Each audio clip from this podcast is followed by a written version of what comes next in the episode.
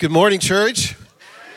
I was glad when they said unto me, let us come into the house of the Lord. Aren't you glad you're here today? Uh, worship was great. Thank you, worship team, for preparing our hearts and pointing us to Christ. Thank you for being here, giving of your time. Thank you for coming in the door. I'm Johnny Grainger, and I have the privilege and opportunity to be the Children's Ministry Director here at River Valley. When I was in school and I was teaching, I always envied the P E coaches because they got to come to, to, to work in shorts and T-shirts and tennis shoes. But as the Children's Ministry Director, I get to play with toys. So I'm super excited about that. So everything has its benefits, right? This morning I have a fidget spinner. Uh, and the reason I have that is because over in GoKids today, we're doing Spin to Win. So every kid who comes in GoPort today gets a fidget spinner to take home, has a GoPort logo on it. So it's to use it as a tool to share the gospel, to invite their friends to church. It's an exciting time uh, for us in GoPort. Ask your children what they're learning because they should know and they should tell you. So it's exciting. When you came in today uh, through the doors, you had to, you had to come in a door, right? This morning when you got up, you had to walk through a door at some point, probably out of your bedroom or into the bathroom or into the kitchen, or you had to open the door to get out. We have doors every day in our life. And we expect doors to do what we want them to do, don't we? When we walk to a door, we expect it to open.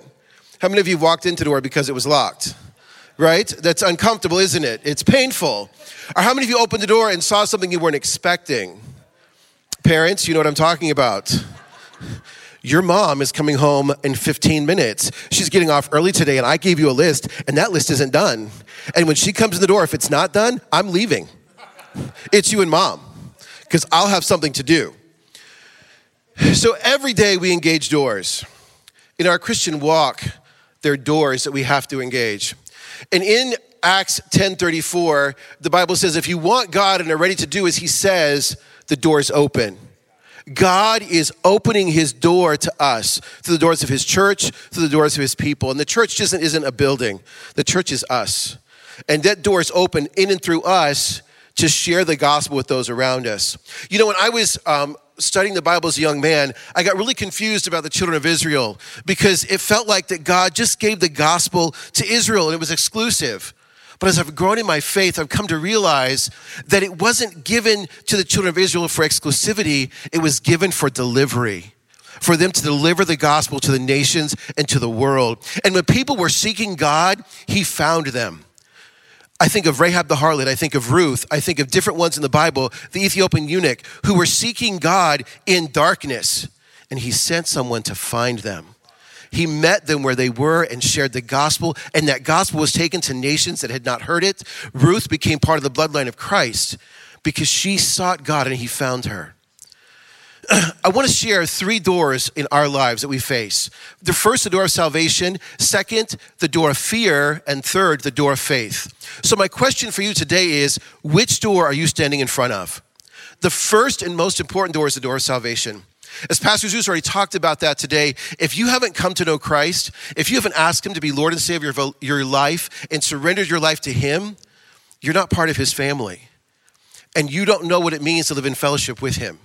You might be a guest here today and you're enjoying the benefits of being here, and that's great. Just like we have guests in our home. Guests come into our home and they we, we treat them with honor and respect, but, but they don't have the, the, the, the, the right and the privilege of family. Family is a different level of responsibility, isn't it? When you're part of a family, there are different privileges, and with privilege comes responsibility.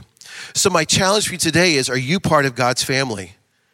God has given you and offered a gift, and all you have to do is receive it. But you know what's even more amazing than that? It's not just out there for you to receive. He's pursuing you. He's not just waiting for you to act. He's pursuing. The Bible says in Revelation three twenty, behold, I stand at the door and knock. If any man hear my voice and open the door, I will come into him and sup with him and he with me. If someone important was coming to your town, you'd be excited, wouldn't you? Think about the most famous person you've met. It might be a, a, an athlete. It might be a movie star. It might be a, a famous individual. I know Kimberly and Elizabeth and Benjamin were at the fair and they saw Eric Samuel Tim. And so Kimberly took a selfie like, look, there's Eric Samuel Tim. We know him. He's kind of important. So she took a selfie um, with him in the background. He doesn't even know he, she took a picture of him. But we respond to important people, don't we? We get excited. We feel stupid. We don't know what to say. Um, my wife took me for a birthday to see Hamlet with one of my favorite actors. We were super excited. And um, we, we watched the show, and afterwards I thought, you know, I'd, I'd really kind of like to get his autograph. And so I went to the bookstore and I said, hey, I'd like to get the autograph of one of the actors. Is, is that even possible? Like, oh yeah, which one? I said, well, Ray Chambers. You wouldn't know who he is. He's a regional actor. And they said, oh, he's really great about that. Let me see if he's still in the building. And they called back and said, no, he's left the building, but if you leave your program and your name and address, he'll sign it and send it to you. I thought, okay, that's good. So I was doing that, signing it out. And then she came back, the lady came back and said, hey, he's he's leaving the building right now. If you run, you can catch him. And we did the dumbest thing you could do. We started running. We started running to catch Ray Chambers before he left the theater. And we're running like, hey, Mister Chambers, Mister Chambers, I just want to tell you I enjoyed your performance and I'd really love to get your autograph. That's all I said. Then my wife, my biggest fan, right? She goes, oh, he's a Shakespearean actor too. And he's done Hamlet. She starts giving all of my credits. I'm like, stop, shut up. Don't say that. We're saying all kinds of stupid things. And he's being very gracious. And he signed my playbill. When he handed it back to me, it was like, to Johnny, best of friends, Ray. I was like, best of friends? I'm a biggest loser. We're not best friends. I'm his dinner story now. Hey, I met these idiot people at the theater when I was leaving. But we got excited because I was going to meet someone who was important to me. But what I just told you is the God of the universe is standing at your heart door and he's knocking. And he wants to come in. And all we have to do is say, Lord, I need you. Lord, I'm insufficient. I, I want you to forgive me my sins. Come into my life and save me. And he says, I will come in and I will sup with you. I will sit and have dinner with you. There's something about going to someone's house and having dinner, isn't there? It means you're not just a guest. You've you've moved into a place of honor and you're part of the group. You've been accepted in. You know, my brother didn't understand that. He invited girls to dinner because he was lonely. And it was very confusing to him to, and to them. And they would come thinking they were meeting the family. And he was just bored. Um, and after about the fourth death threat, we're like, no more girls to dinner unless you're engaged. Maybe not till you're married. No more. You can't bring them in because the expectation is wrong. And sometimes we come into church and we sit idle. We sit idly and we feed off and we try to we try to absorb the religion or the religiosity. We feel good about ourselves, but we don't become part of God's family. And we miss the gospel. We miss the gospel in the very presence of the King. So that first door we have to consider is that door of salvation. My prayer is that each one of you have walked through that door and have received Christ as your Savior and you're moving in your faith. No, when we move in our faith, there are doors that we face. And some of those doors are doors of fear, and some of those doors are doors of faith. And I pray that your doors are doors of faith, but that the fear creeps in, doesn't it? Fear can creep in and take over, and it can cripple us. There are things that we're afraid of. I'm afraid of unstable heights. I don't mind high places, but I don't like them, and I don't embrace them. And I was working in college on the stage crew, and I was on... I was I was terrified. I was on a tri-beam, and I was standing on a tri-beam, which is three pieces of pipe melded together, hung by cables, and it swings. I was standing on a tri-beam twenty-five feet in the air, and I was repairing a light. And with every ounce of my being, I was like, I can do this, I can do this, I can do this, God, I can do this. And my director thought it would be funny to scare me. And beside me were curtains on either side. And so he... He paid two stage crew guys to run up to the to the fly and to take those curtains up at the same time. So I'm standing still, and your brain plays tricks on you, doesn't it? Um, and when they took those curtains up, I thought I was falling because the curtains are going up, and I screamed like a woman. No offense, I'm not being sexist. Ah! I was holding my ropes, and I was happened, and all I, I said, and God forgive me, I hate you, I hate you, I hate you. And then he wouldn't let me down because he knew I was mad. I was like, mm, he's going to leave me until I calm down, which was the right thing to do, right? So sometimes we're afraid of things, and sometimes our fears are founded, and sometimes they're not. They're just, they're just things that the enemy throws against us, and we're not able to function. So what is it you're afraid of? In our Christian walk, we have to acknowledge who God is and know who he is to be able to overcome fear. You know, we all want to be on the winning team, don't we? Nobody wants to be on the losing team. Diehard fans stick to their team through bad seasons, bad seasons, bad, good seasons. Uh, but those fair weather friends, fans, or people like, oh, they're winning, I like them. But here's the thing. Jesus came to this earth, was born of a virgin, lived, died, and conquered death and hell for you. He paid the price. The victory's won. We don't have to live in fear. We don't have to live in fear. So, so what is it? I think the biggest thing we deal with are lies of the enemy. Yep. We believe the lies of the enemy, and we become weak in our faith. This last year, most of you know, I was an intern at the church, and I was an intern um, because I was, not just because I was unemployed. I thought I was going to a job in Pennsylvania. God closed the door, and there we were. It was the end of June. We our, our house was packed. We were ready to go, and the Lord said, no, this door is closing for you. And at the time, it was devastating. It was devastating. And I remember... Um, coming home and uh, talking to Kimberly and said, okay, but I got some news today. And it's not good news, but it's God's news. And I said, um, we were ready to move. I said, we have, then the first thing is, what are we going to do? I said, I don't know. I don't know what we're going to do. Um, fear was right at the door, um, wanting to take over. I said, you know, we have budget for July. God's provided money for July. Let's pray through the month of July and see what God does. And so when we face fear, we have a choice to make. We can cave in to the lie of the enemy, or we can turn to the Lord. If we turn in, if we cave to the lie of the enemy, that door gets bigger and thicker and more terrifying. If we're gonna, if we're gonna engage it, if we're gonna embrace it, we have to realize that God is bigger than that door, and God's will is transcendent. We think of God's will as linear, point A to point B. That's not anywhere in the Bible. God's will is not a vocation. That's not in the Bible. God's will is a state of surrender, our heart to Him. And if we're going to live in God's will, we have to be surrendered regardless of circumstance. And sometimes circumstances are terrifying. And sometimes circumstances don't make sense. But God's ways transcend ours. Aren't you glad? Aren't you glad that God's ways are transcendent? And then we can't see what's next. When we can't see to our left or right, all we can do is look up and say, God, I'm trusting, I'm following you, I want to get there. But the enemy comes in, in for attack. So how do we overcome that fear? How do we begin to embrace those doors? We approach it from a stance of faith. When I first started working on this, I had the idea that these were two different doors. But as I was praying through this and meditating on this over Friday and Saturday, I realized that the door of fear and the door of faith are the same. But it's our perspective and our ability to rely on Christ that changes what that door represents in our life. So if we're looking at a door of fear, we need to check with the author and the creator of the universe, because he's not the author of fear, he's the author of peace. And if we're at a place of unrest, we're at a place of fear, we're not resting in Christ. We're not. The Bible says that. It's a biblical directive. I'm not, I'm not getting onto you. I'm saying check your foundation. Check where your strength is. Check where your faith is. Now, how do we how do we strengthen our faith? How do we grow in our faith? How do we know if that door is the right door to go through? The Bible says there is no fear in love, but perfect love casts out fear. First John four eighteen. Christ is the embodiment of love perfected. He left heaven, he left his deity in essence, to take on humanity. He never he never left his deity, uh, but he took on the form of a man in all aspects to come to this earth, to be our earthly example, to pay the price for our salvation. He did that for us. He conquered death and hell, as I said before. He perfected love so that we can not live in fear, but live in the love of God, the love of Christ. And we can be live in authority in that.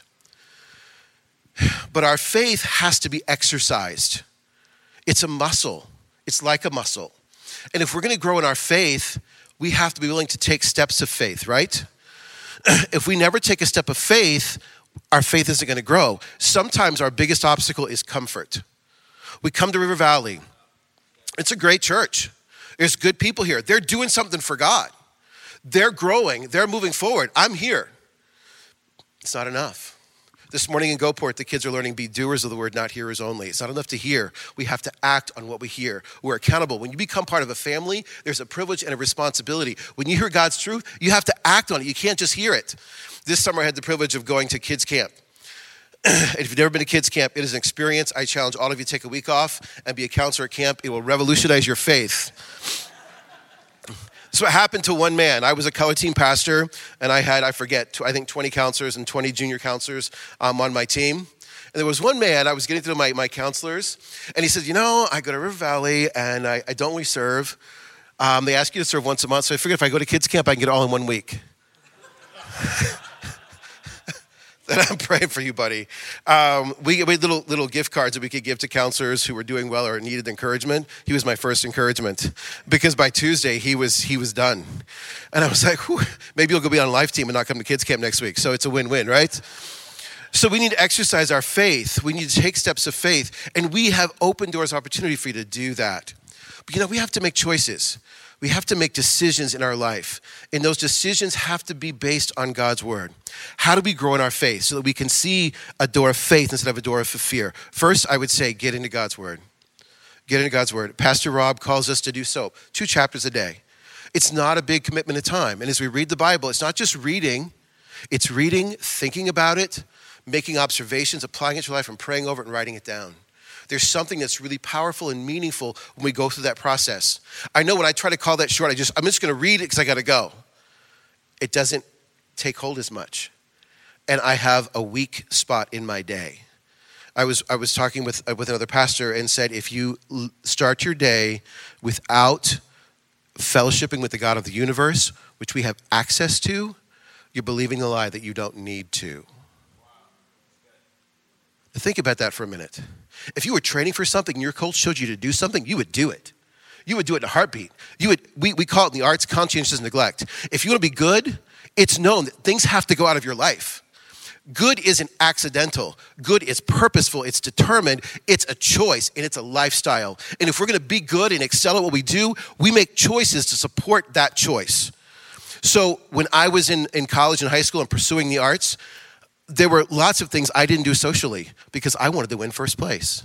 I wanted to be the best. I wanted to be number one. I was driven. When I went to competition, I went to competition to win. I didn't go to competition to lose. My outfits, I saved money. I, I bought the right clothes. I had I borrowed a briefcase so I looked more professional. It was a prop, but it worked. You know what intimidating is for a high school student to walk in with a briefcase? I filled it with things. I like... Okay, what, what would be in a briefcase?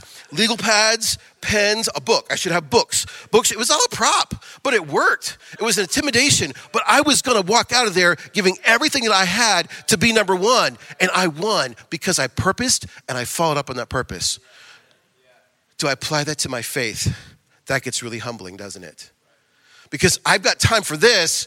Oh, come on, Lord, catch up. One of the most humbling moments in my life, I was praying about um, the future. This was about three years ago.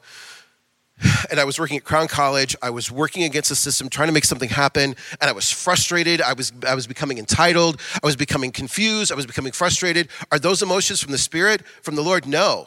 They're emotions from the enemy. I was beginning to inflate myself. And I was trying to trying to make my agenda work.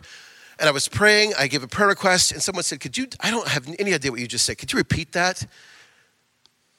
And I remember the Holy Spirit paused, and as if he put his hand on my shoulder and said, I, I, I spoke this. I said, I've had to realize the vision I have for communication in the arts at Crown College is not, is not the Lord's, it's mine. And the Lord's asking me to take my hands off. I have to be willing to do that. I had worked for that for nine years. For nine years, I'd invested in that. I was moving forward, and the door, God was closing the door, and I was fighting it.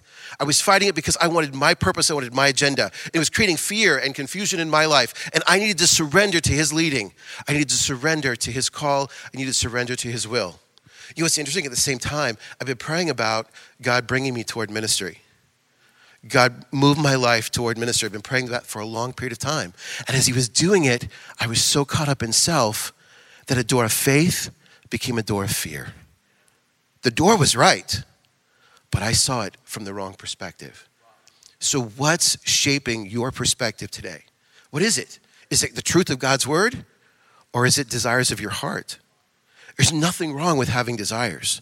God says, delight yourself in him, and he will give you the desires of your heart. But when you start delighting in God, when you start delighting in him and making him priority, it's amazing what happens to those desires.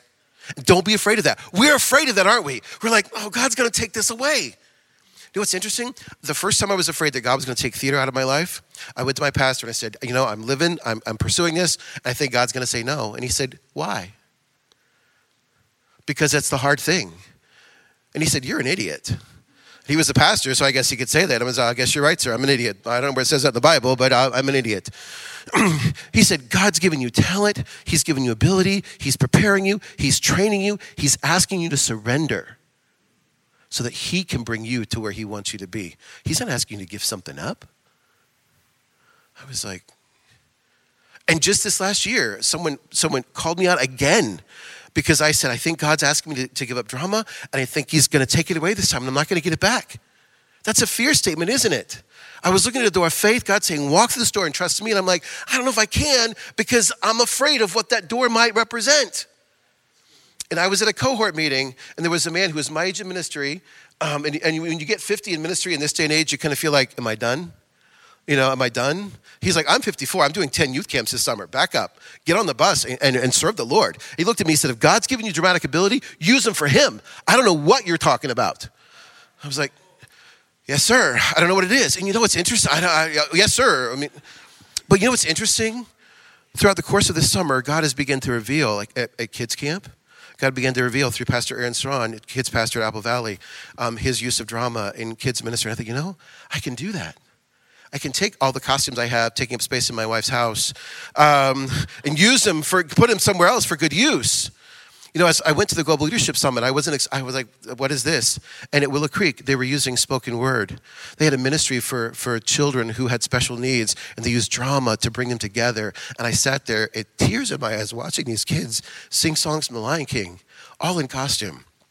So proud of what they were doing. I thought, God, you can use what you put in my heart. I just have to surrender and trust you to use it in your time. When we're getting in God's word, we begin to sharpen our knowledge and understanding. Second, I would challenge you to have a spiritual mentor in your life. If you don't have one, get one. Because you need someone who is further along in their walk telling you, hey, that's good. Hey, that's not.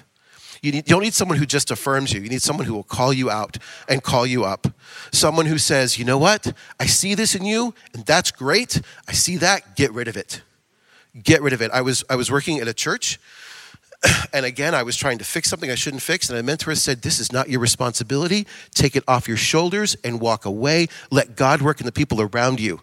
You are hampering God's work in their life. Stop it. And I first, when he first said to me, I got offended. I was like, you don't know what you're talking about. You're not there. And the Holy Spirit said, no, he's not, but he's right. And I had to surrender. I just surrender and say, Lord, this is not my responsibility. It's your responsibility. Sometimes we have to get out of the way so God can work in someone else. I was leading a ministry team. I had a young man I wanted to be the leader the next year. And he was thinking about stepping out. And talk about selfish. I was prepared. I, was t- I invited him to lunch for the sole reason of shaming him into being a leader again. I was going to take him to lunch, buy his lunch, make him feel bad, and use my power over him to get him to do what I wanted to do. Is that of the Lord? No, it's not. It's of Johnny Grainger, and that's not God. That's me. On the way there, I got lost, which I always do. I have a terrible sense of direction. I'm okay to admit that. I'm a man who does gets lost all the time, but I ask. I will ask for directions. It doesn't question my masculinity. It helps me get to where I need to be. Anyway, I got lost, and I was getting frustrated because I didn't. I was no one to ask. And the Holy Spirit said, you know why I have you here? Because you're trying to force your agenda. Peter's mine. He's not yours. Let him go. I walked in lunch. I said, I came here to force you to, to be the leader of the worship team. The Holy Spirit said not to. So I'm not. So we're just going to have lunch. I have no other agenda. So let's have lunch and fellowship. And if God wants you to do it, great. If he doesn't, that's okay. And he left. And he didn't. But you know what? There was someone in his shadow who needed to be called up. There was someone, because he stepped out of the way, God said, I want Ashton to lead this year, and I want him to lean on me, and I want him to grow. I had an agenda because from my perspective, that's what I wanted. That's what I thought God wanted. God said, no, that's not what I want. This is what I want. So as we continue in our walk, we get into God's word, we have spiritual mentors, but we still have to make choices. We have to make choices. Faith is a spiritual discipline. Now, I've just started working out again, and it's not fun. People who have runner's high, a, feel, a workout to feel good, I'm happy for you. That doesn't happen for me. I ran two and a half miles on Thursday, and I ran two miles on Friday. And I hurt. Like, there's steps in my house. And when I walk up the steps, I feel it from my ankles to my shoulders. I'm like, mm, no more steps, please. But we have choices. Choice number one. Choice number two. Am I going to have donuts? They make me smile. Am I going to have carrots? They don't make me smile. But when I go to work out, which one is better for me? If I try to work out on the wrong fuel, my workout is unsuccessful. If I try to make faith-based decisions without the knowledge of God's word, without spiritual guidance, I go the wrong direction. You know, it's it's funny we talk about this, but are we choosing God's word? Are we choosing a remote? Are we choosing God's word? Are we choosing social media? What is it that's distracting us from what God's trying to say to us? The Bible says, be still and know that I'm God. When we are quiet, we can listen and God can speak. And if we're one of his sons or daughters, we're part of his family, that door of faith that seems so scary, a big door of fear, excuse me, becomes a door of faith. And although we may not know what's on the other side, God's calling us to take that step. And we can know in faith and trust in him and what he's done in our life, that he will reach out and take our hand and guide us through. So my question for you today is, what door are you standing in front of? Is it the door of salvation? Have you not yet become a member of God's family? Is there a door of fear in your life? If that is, I pray that you would surrender that fear to the creator of the universe, who is the God who lives in your heart, and say, Lord, I'm afraid. I don't even know why, but I want to trust you to show me, to guide me, and direct me. Or it's a door of faith that you just need to take that step and act on it. You know, I can want to work out. I can want to get in shape, but a desire isn't enough. Be doers of the word, not hearers only. Because if I just desire to get in shape, I'll get into a shape, but not my desired shape, okay? The desire is great, but the result will, will, will fall short. And that so often shadows our success in our spiritual walk, because we have the desire, but we're not acting on it. We say, God, where are you? You know, God never left. God has always been right by our side. He's knocking, he's waiting to take reins. And all we have to do is access. I love when Pastor Dave says, quit asking for God's presence because it's already here. Access the power that God has promised to give you. And that's how you move forward in your faith. Let's pray. God, we come before you today, and we just thank you that you are who you say you are. We thank you that as the God of the universe, you've chosen to pursue us, and you've chosen to live in our hearts and our lives. God, I pray that if anyone here today has not yet made a commitment to you, to be part of your family, I pray that they would come forward this morning and meet a prayer team member and say, I need to be in God's family. I want to be part of what you're talking about. But Lord, if there's a door of fear, Lord, help us through the power of the Holy Spirit to say that God is not the author of fear, but the author, not the author of confusion, but of peace. And I want to live in peace that passes understanding through the power of the Holy Spirit. And I want to walk in victory because of who you are, because of who you say you are. And I want people to know that regardless of circumstance, I am a child of God, and I know he is my provider. God, we love you and we need you. And we thank you that you met us here today, and you will continue to meet us throughout the day and throughout the week as we minister, not in our strength, but in the power of the Holy Spirit. In your Son's precious and holy name, we pray. Amen.